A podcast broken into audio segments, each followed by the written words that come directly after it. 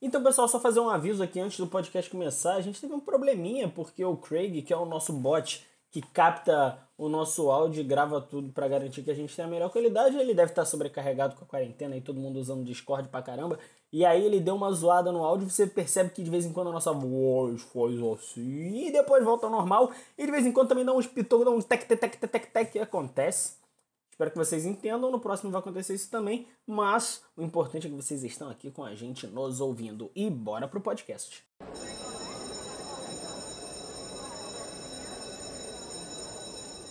Estamos de volta mais um recreio. O Monuma tá aqui de novo, não só o Monuma, como o Monuma Cast, acho que é a versão virtual do Monuma. A gente deveria ter feito há muito yes. tempo. E graças a, graças a Deus a gente fez agora, né, Calvo? Alguma hora a gente tem que fazer as coisas, né? Não, mas tudo bem, temos, estamos no momento adequado para fazer o podcast, né? Todos em casa. Isso aí que a gente tá, já postou primeiro, foi um sucesso de público. A gente teve até alguns e-mails de, de internautas aí, mas eu vou falar disso aí depois. É mesmo? É? Não sabia, não? Não, não teve, mas. Ah. tem, que, tem que dar. Não. Tem que dar uma valorizada. Eu tô querendo criar o quadro Perguntas dos Internautas, que é assim, Perguntas dos Internautas é um nome grande. Aí embaixo. Primeiro, né? Não, aí embaixo tá assim, que não fizeram necessariamente pra gente, mas que a gente vai responder mesmo assim. A gente pega perguntas do Yahoo Respostas, que estão lá, tá ligado? A gente fica respondendo. Tá maior que o título do meu livro, cara. Que que é isso? Nossa, é reciclagem de internauta isso. Moleque, mas eu já fiz no, nos podcasts da Razer, os programas, os programas, os quadros, eles têm todos nomes gigantes. Tem um que é trazendo informações que vocês podem não saber, ou se vocês já sabem, a gente vai falar aqui e aprimorar um pouco mais. Esse é o nome. Porra, tem que botar um quadro com o nome do filho do Elon Musk, então, né? Tenta pronunciar aí, como é que fala?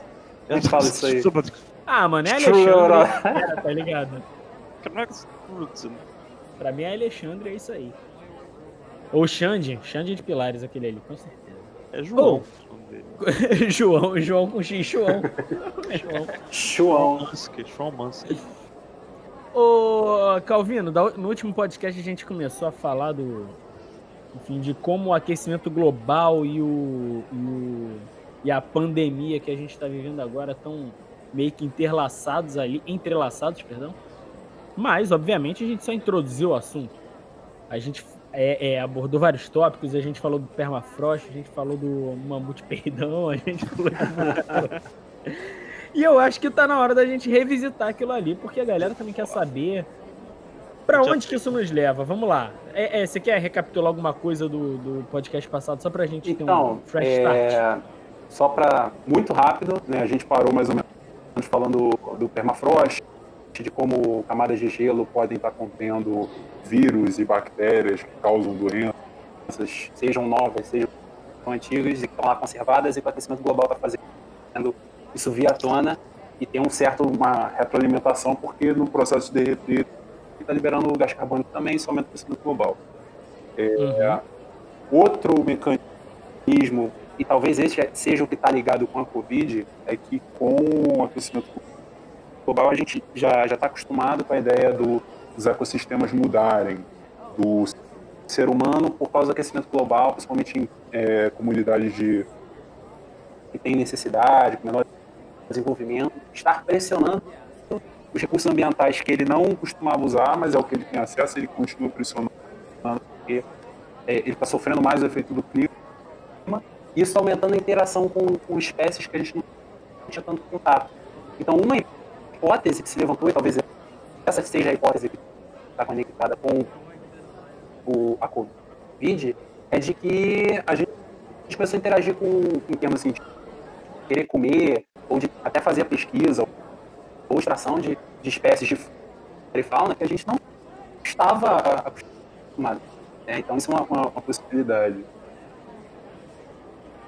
Mas, mas, então você está está sugerindo que a origem de novos vírus tem a ver com essas novas interações com, com, com as novas camadas do, do permafrost, com, com fauna, com com essa fauna que vem do permafrost, é isso? Não, não, não é nem a fauna permafrost, é fauna, flora de, de uma maneira geral. Tem partes do, do, do ecossistema que talvez a gente não, é, não fosse mexer. Isso eu estou olhando assim, comunidades que dependem necessariamente de uma maneira mais é, direta de recursos ambientais. E não mexeria se não tivesse uma situação de crise, mas a crise está ocupando essas pessoas a, a, por exemplo, sei lá, você tem o na China, aquela parte do. do. Do. Não, o Van da Fome. Esqueci o nome. Isso. Isso, dos Vamos Dar. Cara, é. Aquilo foi desmatado ao longo do tempo, por avanço da sociedade e tal. Mas tem trechos que ficaram conservados. Tem épocas estamos por aí que não foram pressionados ainda. E que agora estão sendo pressionados por populações que não têm mais opção. Ou até pela, pelo. A gente já está acostumado meio o desenvolvimento é, predatório das sociedades humanas.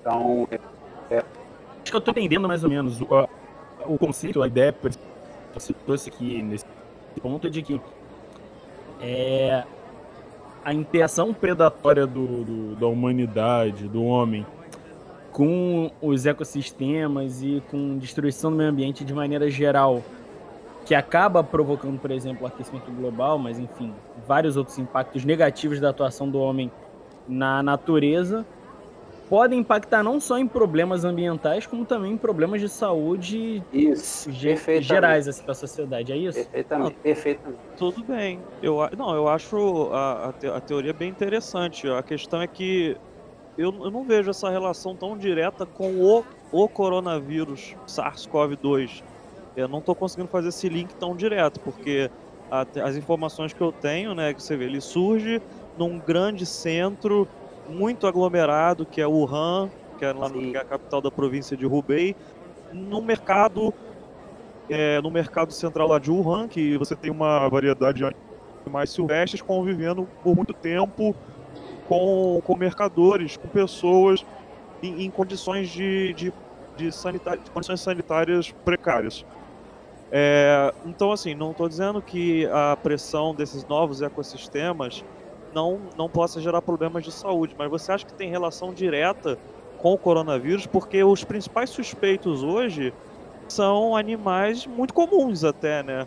Que é o, é o morcego, então, é, é, aquele. aquele eu tô achando que. É, não, esse, esse ponto aí não foi. Não é, não é tipo uma outra interação de que é, existem outros impactos indiretos que, que vão ser agravados. É, quer dizer, impactos indiretos do Covid que estão sendo agravados por situações é, é, que, também são, que também derivam do aquecimento global. Isso é uma, uma coisa.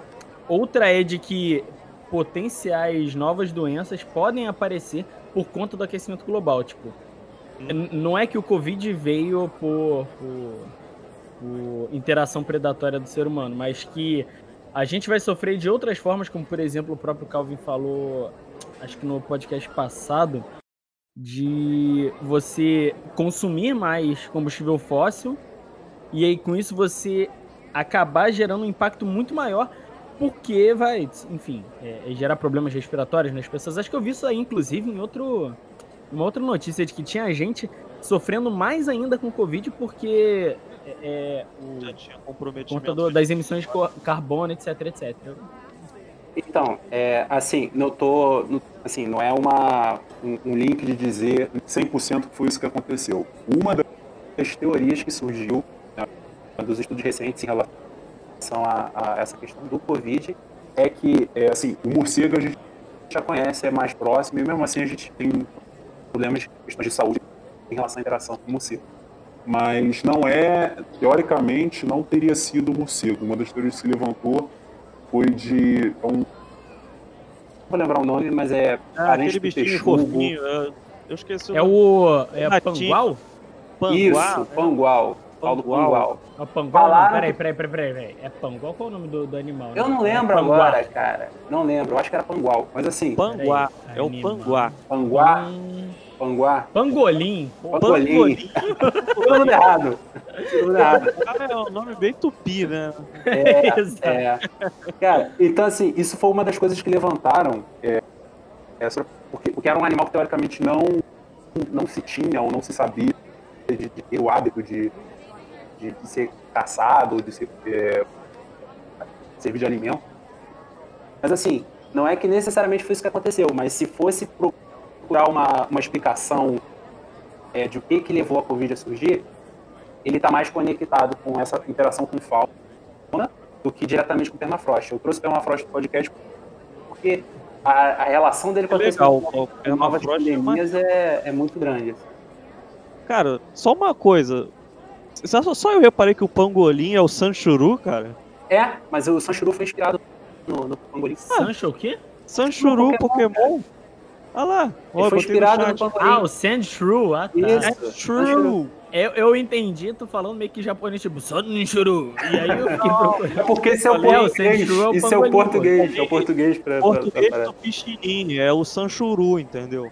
Pode crer. É isso mesmo. Crer. Mas é isso, ele foi inspirado no, no, no pangolim. Nossa, É, que Sanchuru revelação incrível. A gente nem marcou o podcast Pokémon, o moleque já meteu aí, cara. A galera vai reclamar. De trivela, de trivela. Esquece aquecimento global e Covid. Vamos falar de Pokémon. Fiquei emocionado, porque é o Sanchuru de verdade. Mas é, cara. É, a ideia foi só pra fazer essa, essa correlação. Não, mas não é tipo dizer cavalo que é, foi isso que você falou. É que tem as possíveis explicações. Faz mais sentido a gente pensar de interação com fala do que com permafrost. Permafrost pra gente poder fazer essa ponte de epidemias e o aquecimento global. Saiu duas notícias essa semana, eu recebi um e-mail, é, bem direto naquela que a gente começou semana passada. A primeira, um estudo inclusive dos professores lá do meu programa, lá do Programa de Planejamento Energético da COP, é, de ajudar a, a fazer, e que esse estudo crava que o nosso, em relação aos nossos compromissos do, do Acordo de Paris, o planeta estourou em 22 bilhões de toneladas de carbono o esperado para se manter dentro da meta de 2 graus Celsius de aquecimento médio. E, se fosse comparar com o e-mail, que era o, mundo ideal, a gente estourou em 28 bilhões. Saiu essa semana. E ainda complementando, saiu, acho, acho até otimista, um estudo da Agência Internacional de Energia, que é IEA, né, do inglês, em que ela prevê que a gente vai ter agora uma redução de emissões é, e parada da economia cerca de oito vezes maior é, que em comparação à crise de 2008. Então, a redução de emissões vai ser muito grande. E a, a projeção deles é que essa é a oportunidade para a energia renovável entrar. Olha, que, olha que coisa engraçada, a gente falando sobre o, o quando não vai ter demanda do petróleo, o petróleo vai ficar barato, isso vai fazer, fazer ele ficar atrativo, ao mesmo tempo que isso é uma oportunidade para você pegar a, renovar e falar, não, agora a gente vai forçar a renovável. E aí eles dão um, um estudo totalmente otimista e falam, olha, agora vai ser 40% da, da energia do planeta vai ser energia renovável. 40% é o índice mais ou menos, Brasil até mais, mas é mais ou menos o que é a cara do Brasil. O Brasil tem energia renovável, pelo menos parte elétrica, essencialmente, é gigantescamente, mas de todo, os 40% é energia renovável. Então achei interessante trazer isso aí para a gente começar. É, mas é o que a gente estava conversando na semana passada, né? É, só, isso só acontece na base da canetada. É. Sim, porque tem que, temos que, e temos que saber se a IEA ou algum organismo supranacional vai ter poder de influenciar os estados nacionais a implementar esse tipo de política, porque e ainda mais em um momento geopolítico global em que nós temos a, o, a, a so- a soberania, a independência dos países aumentando em relação a, a como um movimento contra globalizatório, uma coisa de até do aumento da, das o, o aumento do- das ideias fascistas, neonazistas, enfim. Então, Eu amo o Gabira, cara, ele deu, deu a ponte perfeita, cara. É, porque, entendeu? É, eu vejo pelo ponto de vista do mercado, com o petróleo a esse preço que tá, entendeu? Seja por questões da falta de demanda ou do- do- da questão dos sauditas com os russos, que houve um conflito, enfim, o preço tá muito baixo. E Exatamente. isso não é bom para a implementação de energias renováveis. Então É deixo muito essa, mais essa- atrativo o mercado bater pau na máquina do, do fóssil do que usar o renovável. Vai ter que ser uma questão de implementação de política. E aí vai entrar nessa questão dos nossos compromissos em relação ao, ao Acordo de Paris. E a gente tem que demonstrar que a gente está muito mal, né? É, o Gabriel fez a ponte perfeita, cara, porque o ponto principal pelo qual eu quis comentar, essa, fazer esse tema, a gente trazer ele para começar o podcast, foi uma matéria que eu esbarrei uh, mais ou menos no começo do mês passado, que ela faz um paralelo. Essa matéria saiu primeiro na Fast Company, depois o The Guardian publicou uma matéria parecida, e alguns, alguns outros correspondentes de mídia têm feito colocações desse tipo, inclusive o, o André Trigueiro, acho que reproduziu, é, repórter da, da Globo. É, a matéria ela conta a questão da nossa inatividade política em relação ao aquecimento global, em comparação à velocidade com que a política se mexeu em relação a, ao Covid. Né? O título da matéria diz assim: se o mundo reagisse à mudança climática da maneira que ele reagiu ao coronavírus? Né? Fica muito claro, pelo menos como, como foi colocado, que é uma questão de vontade política. Porque meios para você fazer a energia renovável entrar, tecnologia para você fazer a energia renovável melhorar o rendimento, investimento para fazer, isso tem, isso tem como ser feito, mas não é feito por uma questão política, política econômica, né? Vamos dizer também, quem controla a política, de certa forma, está diretamente relacionado ao lucro que se ganha em manter as coisas como está. E, e aí eu vou contar aqui, bem rápido, como acho bem extenso, foi publicado na na exame é do Paul Krugman, que é o Nobel Economia, 2008. Ele fala o seguinte, o, o negacionismo viral é a cara do climático. Né? E semana, hoje, Trump dão declarações que é, se nega a gravidade do Covid, se nega a gravidade da, da doença, falar coisa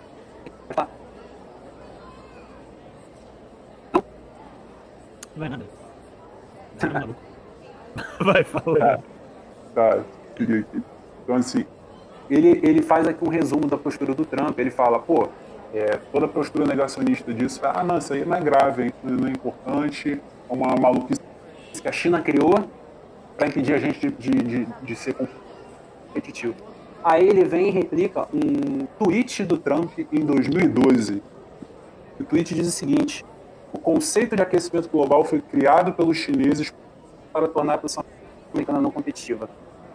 Então, assim, não, não tem como dissociar essa postura negacionista em relação ao vírus, em, relação à pandemia, da mesma postura que é negacionista em relação ao aquecimento global, que em 90% dos casos, não posso falar 100% porque infelizmente não é, já tem provas disso, mas em 90% dos no caso, essa postura está associada à extrema-direita, ao negacionismo, ao negacionismo científico, a, a, ao fascismo e coisas do tipo. E aí ele faz um, um, cara, ele faz uma senhora de uma, uma assim, uma fritada, né, em relação à política do Trump. E, e tem um momento que eu acho que esse trecho eu tenho que destacar, eu acho que não tem como falar desse tema sem destacar isso.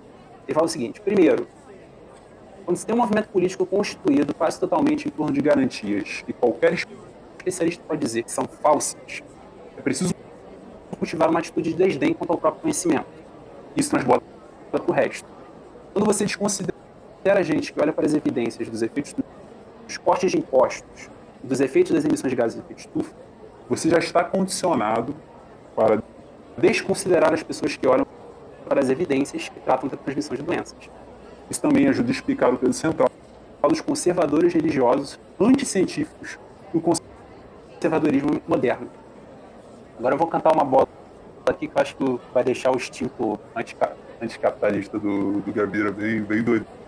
Então aqui, bem, bem animado. Vai lá. Porque, olha só, é o, esse aqui é o, é o segundo ponto que o Paul Krugman aponta em relação a por que, que tem essa passividade, é, esse negacionismo, tanto do Covid quanto da aquecimento global. E aí vem o seguinte, é, teoricamente os políticos conservadores americanos têm uma crença tem um efeito de propagação em torno de política econômica bem sucedida do governo. Então, caso a intervenção pública seja eficaz em uma área, eles temem, provavelmente com, com razão, que os eleitores enxerguem de modo mais favorável intervenções estatais em outros setores. Em princípio, medidas de saúde pública para limitar a propagação do coronavírus não precisariam ter um impacto tão grande no futuro de programas sociais como o Medicaid. Na prática, você tipo, justamente por você ter conseguido conter a pandemia e a sociedade receber isso como uma coisa boa, se você falar, então, vamos manter o nosso vamos expandir a sociedade intriga a ser mais. E isso, na, na diferença conservador americano de é um surto, é um pecado maior. Você fala que o Estado pode é, intervir colocamente, socialmente, maneira efetiva, necessária, além de uma situação difícil, os casos exija. É que é um fato, né, que todo capitalista um pouco mais estudado sabe que é necessário, né? Mas o capitalista comum ali tem isso como dogma, é uma, é uma falácia do, do discurso capitalista, né? E acho que isso que você está falando é, é, o capital é o capital político também né, da, dessa intervenção, né? Os políticos locais é nem o capital político oriundo dessas intervenções também, né? A gente está vendo agora, né? Está vendo agora, tipo, você vê os nomes de prefeitos e governadores sendo é, especulados para a presidência. Ah, sim, o Mandetta, da... né? Falar do Mandetta também, que saiu da, do ministério com o capital político pô, enorme. Inclusive, então, assim, o, o, Gabira, é, eu queria fazer uma pergunta, que é uma pergunta que eu tenho para fazer há tipo, alguns anos. E acho que agora é o momento perfeito para se fazer. Tu, por acaso, assim, mentalmente, mentalmente, guarda informações super da horas da população brasileira que tu estudou ali por conta do IBGE, mas que tu nunca teve a oportunidade de falar? Cara, também, assim, eu já eu sou, sou geógrafo, né? Eu já guardava informações que eu achava legal. Não, mas de tipo mas, do trabalho, pô... tá ligado? Ô, tô aqui trabalhando, tu vê uma parada e fala, caraca, ó que bagulho maneiro. E tipo. Ah, claro, claro, com certeza. Nossa, o IBGE tem, cara, pesquisa, publicações que você nunca imaginou que, que, ter, que, que existia, entendeu? É, você tem, pô, geografia do café, geografia da cana-de-açúcar. Você sabia que tinha isso? Não fazia é a menor ideia. Ou, oh, vou te fazer, vou fazer uma proposta aqui, indecente. No ah. podcast que vem, você traz aí alguns, vamos dizer um top 5, pode ser. Top 5 assim. e pode botar um, umas menções honrosas também, pra tu poder botar mais de 5, botar logo 15. Ah, perfeito. aí tu traz essas infos pra gente poder. Porque a gente acabou indo pra, pra geografia, foi direto. E acho que é a boa a gente depois tascar e pau na, na geografia mesmo no episódio seguinte. O que tu acha? Eu acho, pra mim, melhor dos mundos. Não vejo como ser melhor. Ah, o site do IBGE é uma maravilha, cara. É muita coisa boa. Você quer correr atrás de qualquer coisa, você vai lá. Alguma coisa você vai encontrar, no mínimo. Não, eu, olha, eu costumo dizer que o IBGE, ele não é. Ele, ele é o maior produtor de dados do Brasil. Mas ele não é o maior produtor de informação. Porque não tem, é tanto dado que nós não temos mão, capacidade de, de analisar todos os dados. Porque é, é muito dado. Então, é, a gente precisa que os cientistas, os pesquisadores é, usem os dados do IBGE, porque é para isso que eles são feitos, para serem usados. Então é uma imensidão de dados, pouca coisa, eu diria que, sei lá, 1% dos dados a gente consegue transformar em, em informação, assim, falando a grosso modo, né? Mas é... E 1% da informação feita chega para 1% da população. Olha a merda. Exatamente. Ó, Nesse ciclo nível. maravilhoso. Beleza, hein? Oh, acho que a gente pode encerrar por aqui. Esse... Tu quer fazer um, Cara, tipo, o, um apanhado o... geral? Eu queria fazer só um. jogar só umas colocações de. pra gente fechar. É, Tanto boa. Bom, é porque assim, é coisas que fecham esse tópico que a gente levantou no começo. Uhum é, até a gente já falou um pouco, né? Tipo, a gente já sabe que o Covid não apaga o fato de que outras pandemias podem surgir. Então, o Gabriel falou que reativo ou ser proativo em relação a isso. Acho que o paralelo da política é bem claro que precisa fazer.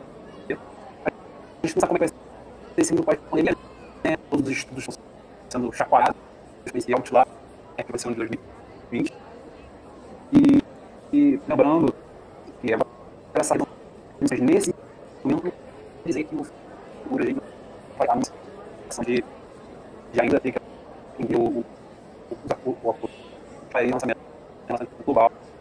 Já aqui agora e de repente tudo barato, como lá normal, primeira coisa que ficava nessa época, pau na máquina, vamos gastar o trigo, comprar o trigo, produzir o trigo. Então, acho que essas são as colocações que eu tenho a fazer e mandar um salve para o pessoal que está ouvindo, né? Espalhem a gente, por favor. Acho que é isso. É, então é isso aí. Inclusive, no episódio que vem, quando o Gabira trouxer aí nossas as grandes curiosidades do IBGE, é, a gente vai trazer também as perguntas dos internautas que não fizeram essas perguntas pra gente, mas que a gente vai responder do mesmo jeito. Vai ser o próximo quadro. Beleza? Os internautas que não fizeram pra gente, mas a gente vai responder do mesmo é, jeito. É, belíssimo nome de quadro, curto, fácil de lembrar.